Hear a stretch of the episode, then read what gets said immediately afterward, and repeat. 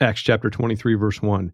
And looking intently at the council, Paul said, Brothers, I have lived my life before God in all good conscience up to this day. Paul is now standing before the great Sanhedrin council, and present are the high priest and many other powerful Jewish leaders that were pretty sick of Paul and the faith that he was promoting. So there's a lot going on in this verse, and it takes time to study and get a clue. And this is where good commentaries come in handy. Good commentators are very helpful in discovering a depth of scripture that we don't see on the surface. So, in an attempt to bring a better understanding, I'm going to refer to a couple of commentators that over the years I've trusted and found useful for studying. Verse 2 And the high priest Ananias commanded those who stood by him to strike him on the mouth. Verse 3 then Paul said to him, God is going to strike you, you whitewashed wall. Are you sitting to judge me according to the law, and yet contrary to the law, you order me to be struck?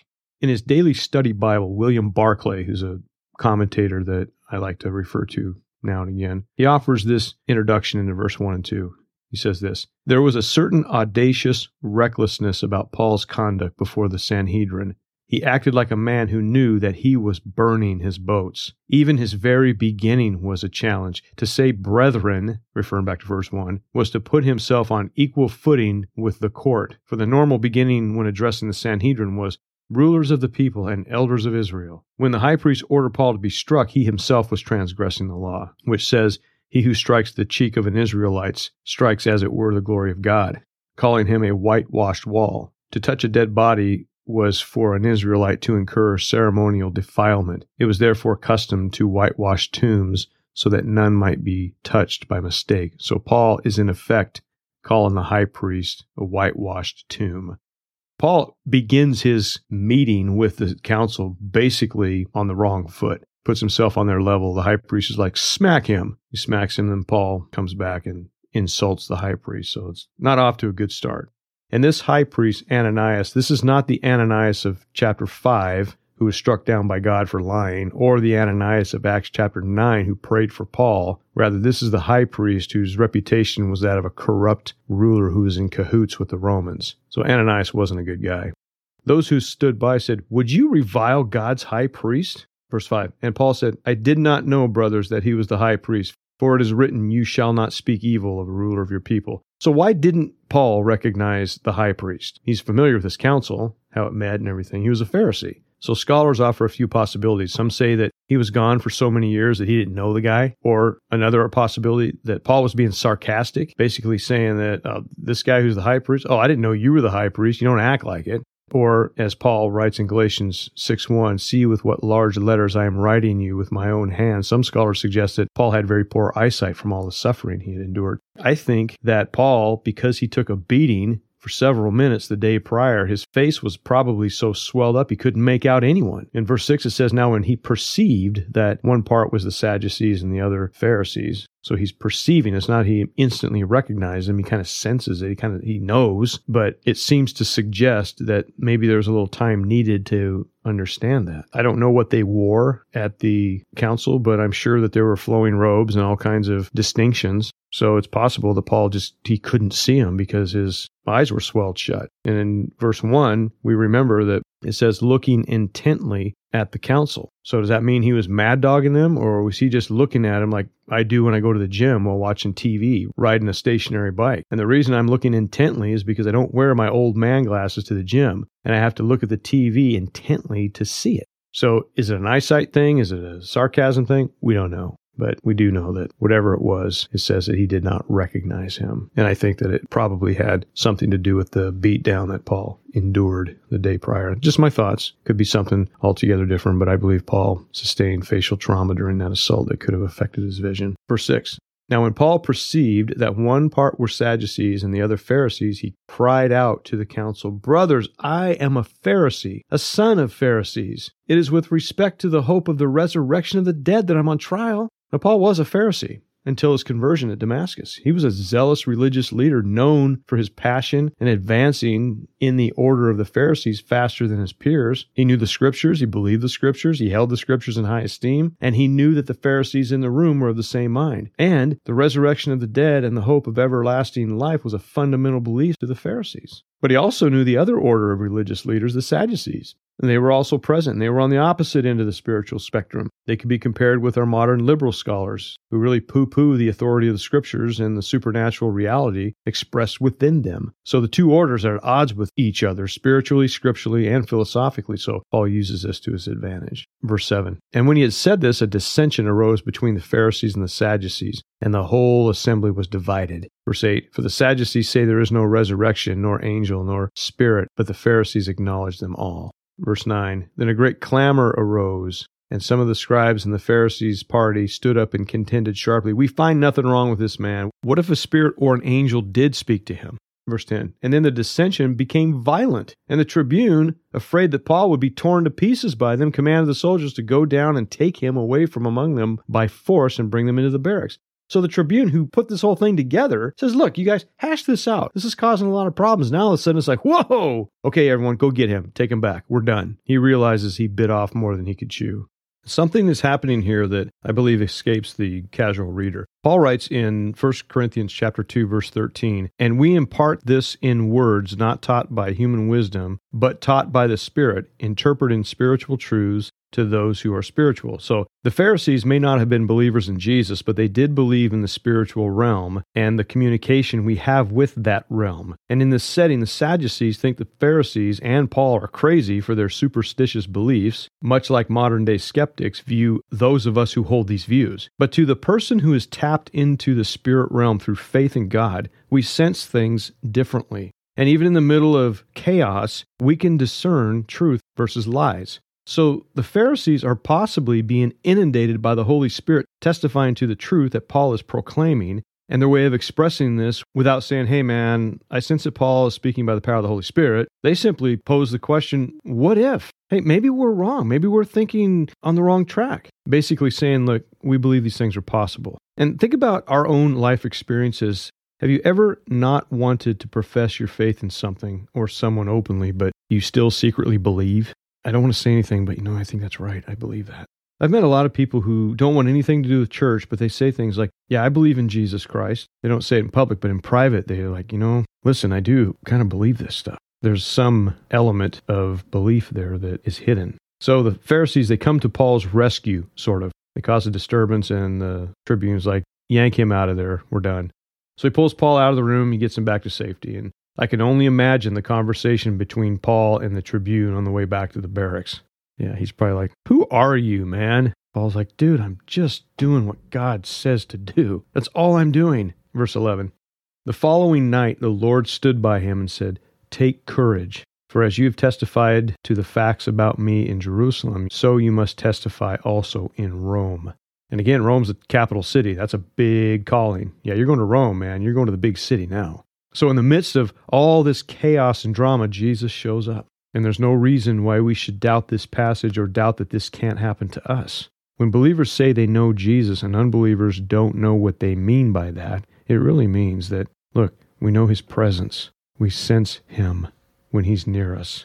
I feel his presence in my life every once in a while. I don't feel it every day by any means, but I feel that time when I'm in prayer or in worship or something, I feel a closeness to him. I feel like he's right there. And he is. But as far as being bodily and visible, he's not. And he may have been visible here, we don't know, but we do know that he was with him and he spoke to him. And when I don't feel his presence, at least I have confidence that he is with me. And it's hard to explain to someone who hasn't experienced the real presence of God, but to another believer who has, it's no big deal. It's like, yeah, man, I was praying the other night and Jesus just really showed up. You know, we say things like that. Well, obviously, he's everywhere, he's God. But what that means is I really had a connection with him. And a believer who knows that will say, Oh, right on, man. I love it when that happens. But unbelievers will be like, What? What are you talking about? Similarly, we who have experienced miracles seem like fanatics to those who haven't. But to those who have, it's like talking about the weather. It's not a crazy deal. So here, Paul has experienced the Lord's presence, visibly or not visibly, we don't know, but it really doesn't matter. What matters is that Paul knows Jesus is standing by his side, and then Jesus updates his mission. You know, we have the luxury of reading Paul's story and seeing a glimpse into his life, but at this time, Paul is really unaware of what tomorrow will bring. And with the way things went with the Sanhedrin, he probably needs encouragement. And that's what Jesus does. I'm here, Paul. And what you did here, you're going to do in Rome. So Paul gets dispatched to Rome. Verse 12. When it was day, the Jews made a plot and bound themselves by an oath neither to eat nor drink till they had killed Paul. Yeah, I'm sure they prayed about this and they want to do what's right in the eyes of God because they're righteous and holy men. Yeah, let's murder him, which is against the law. They couldn't kill people. Despite the fact the law says that you can kill someone for this or that, there was a process. And this didn't meet the criteria. These were murderers who thought they were doing things for God, and actually they were doing the devil's work. And we have to be careful of that. We could think that we're being righteous when in fact we're being evil. Verse 13 There were more than 40 who made this conspiracy. Verse 14 They went to the chief priests and elders and said, We have strictly bound ourselves by an oath to taste no food till we have killed Paul. Now therefore, you, along with the council, give notices to the tribune to bring him down to you, as though you were going to determine his case more exactly, and we are ready to kill him before he comes near. So Paul has done nothing to warrant capital punishment, and he has made an attempt to testify on his behalf, but they wouldn't accept it. And then we look at who is involved. These Jews went to who? The high priest and the elders. Hey, let's make a conspiracy to commit murder on an innocent man, a fellow Jew, a Roman citizen. So 40 men vowed not to eat until Paul is dead. Funny thing is, Jesus said to Paul, You're going to Rome. That means Paul's going to live. And these men are going to be hating life when they discover the Romans have transported him to another city. I think this is cool. The devil says, Take him out. And they say, Okay. God says, No. So they're going to be hungry. Verse 16. Now the son of Paul's sister heard of their ambush. So he went and entered the barracks and told Paul. So his nephew gets word and lets Paul know what's going on. Verse 17 Paul called one of the centurions and said, Take this young man to the tribune, for he has something to tell him. Now, Paul has established himself as a Roman citizen, and that gave him rights that non citizens didn't have. So, in the barracks, Paul, still an uncondemned Roman, is afforded the opportunity to be heard. He tells one of the centurions, Hey, let this kid go talk to the tribune. Had Paul not been a Roman citizen, probably wouldn't have been allowed to do that. Verse 18 So he took him and brought him to the tribune and said, Paul the prisoner called me and asked me to bring this young man to you. He has something to say to you. Verse 19 The tribune took him by the hand and going aside asked privately, What is it that you have to tell me? Verse 20 He said, The Jews have agreed to ask you to bring Paul down to the council tomorrow, as though we were going to inquire somewhat more closely about him. Verse 21 but do not be persuaded by them, for more than forty of their men are lying in ambush for him, who have bound themselves by oath neither to eat nor drink till they have killed him, and now they are ready, waiting for your consent. Oh, okay. Good to know. Verse 22. So the tribune dismissed the young man, charging him, Tell no one that you have informed me of these things. So understanding the tribune now has intel on an ambush of an uncondemned Roman, and that's likely going to affect his men. They're going to be put in danger too. He knows he needs to get Paul out of the city because if he fails and Paul is killed, people know about it. And if he is investigated and is found negligent in protecting an uncondemned Roman citizen in his custody, man, that's a bad day for him. Verse 23. Then he called two of the centurions and said, Get ready 200 soldiers and 70 horsemen and 200 spearmen to go as far as Caesarea at the third hour of the night. So the night began at 6 p.m., third hour of the night, three hours after 6 p.m. would be 9 p.m. So this is a lot of people. Two centurions, each centurion oversaw 100 people. So he gets 200 soldiers, 70 horsemen, 200 spearmen. That's a lot of people for one guy. That's quite an escort. Verse 24. And provide mounts for Paul to ride and bring him safely to Felix the governor the Tribune is sending Paul up to the governor and saying, Yeah, this guy's in danger here. Take all these soldiers, these 400 plus people, get him up to Antipatris at least, because from Jerusalem to that place was country roads that were dangerous. From Antipatris on up to Caesarea was a lot more open road, much safer. So they had to get him at least up to there. So Paul gets a horse. Now, when Jesus said, You're going to Rome, Paul, it was unclear how Paul was going to get there. Traveling was slow and expensive, plus Rome was a long way off from Jerusalem. And add to that, coordinating everyone needed to accompany him, as well as the dangers that faced him. And how's Paul going to get out of Jerusalem? How's he going to get out of this mess? He was still in custody. And now he's got 40 men that want to kill him. But Jesus says, You're going to Rome. This had to look pretty challenging for Paul, but remember Peter when he was in prison about to be executed by Herod. Things looked bleak for him, but God miraculously delivered him out of the situation with no real effort. Remember, God can do things beyond our imagination. He takes care of us. In Psalm 23, verse 4, it says, Even though I walk through the valley of the shadow of death, I will fear no evil, for you are with me. Your rod and your staff, they comfort me. You prepare a table before me in the presence of my enemies. You anoint my head with oil, my cup overflows. I love that verse. You prepare a table before me in the presence of my enemies. When we are surrounded by people that are our enemies, God takes care of us. Like He puts a big table right there. Here, here's a table. Here's a chair. Kick back. Put your feet up. All the enemies are just sitting there going, I hate you. You're like, yeah, whatever, man. God takes care of me. Not to worry, Paul. I'll take care of you. And he sends Paul off with a huge security detail in the middle of the night while keeping him in custody. Basically, God knows what's going to happen. He's in control and he makes things happen according to his will. And his will in this story was to send Paul to Rome. And Paul would get to Rome alive, healthy, protected. And Paul, at the point that he was in, was like, I don't know how this is going to happen, but I know that Jesus told me I'm going to Rome. I have a couple of major stories like that where God said, You're going to do this. And I'm like, There is no way this is going to work. No way. I cannot see this working. But I know that you said to do it, and I can't see it happening. And it happened because God's good. He still does these things. So Jesus is going to deliver Paul to Rome in style. Roman custody, safe from the murderers, well fed, protected, and he gets a free ride on a horse. He didn't even have to walk. Verse 25.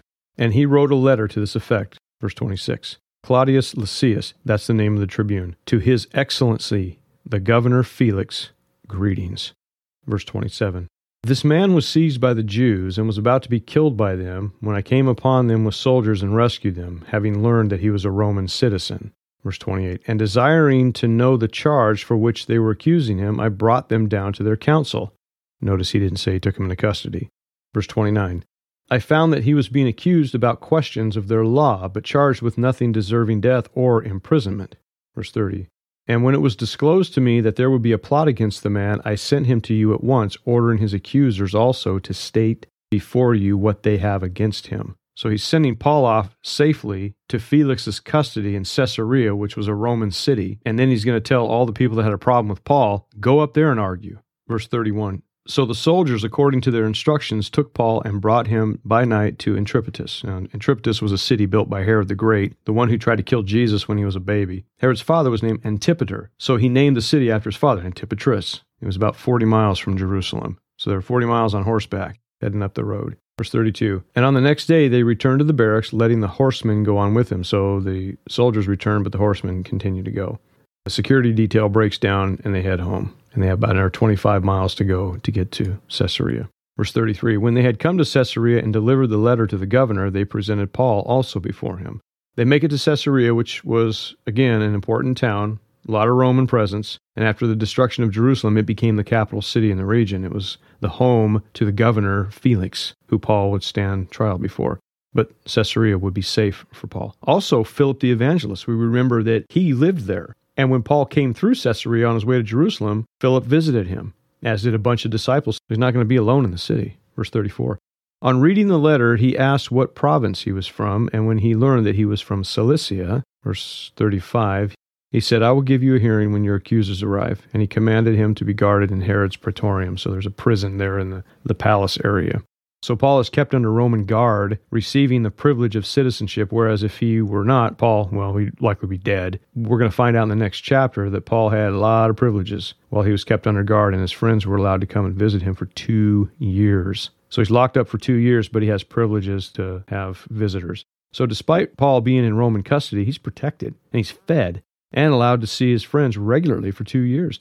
Do you think that God is using this situation to keep Paul's calling to spread the gospel alive and well? I do. And in the midst of suffering for Christ, if we open our eyes and we look at the big picture, eternal things may be happening. And sometimes those situations are difficult, but it's because of those situations that those eternal things are brought about just by a word, just by an act, just by some little token of love or a step of faith, something little in that difficult situation that would not have otherwise happened unless the situation was difficult. So we keep our eyes open to these difficult moments, knowing that God's He's in it. He's doing something there, and He's doing something in Paul's life as well. So God's work continues as Paul makes his slow journey to Rome on the government's dime. And he will eventually make it to Rome. But all the while, God is there. And it's not like this is a happy time for Paul. He's in jail. He's got two years under his belt by the time he gets to Rome. And in Rome, he's going to be executed. So on the way to Rome, he knows what's up. He knows where he's going. And he knows he's going to bear witness before the vile Nero, the emperor who was psychotic and evil and who would ultimately kill Paul. And Paul knew it. He knew that he was going to be dead. But Paul stayed the course. And because he believed and stayed the course, amazing things happened. And even for those people in Caesarea, just think about it. This little church is starting there. These believers are getting it. And now all of a sudden they've got Paul for two years. Like the Ephesians. They get his teaching, they get his presence, they get his wisdom, all that kind of stuff. Yo, Paul, I got a question for you. You know, yeah, what's up? Hey, in the scriptures it says this, and then you get Paul's explanation. They got their professor of the Institute of Faith right there in the hometown. So Paul would be blessed being there and being able to share with them. They would be blessed by having Paul there, and he was protected because God had a plan, and the plan would come to be. And God has a plan for each one of us, and it will come to be. The question is, are we going to act like Paul and continue and persevere no matter what? And in those difficult moments, really look ahead and say, you know what, some cool things I know are happening here, even when I don't see them? Or are we going to withdraw and whine about our lives? I think that staying on that narrow, difficult road is the only way to go because that's where life is. And Jesus said there are few that find it. So may you and I be part of that group, the few. And we do that by trusting in Him. And as we trust in Jesus, we will be blessed. Thank you.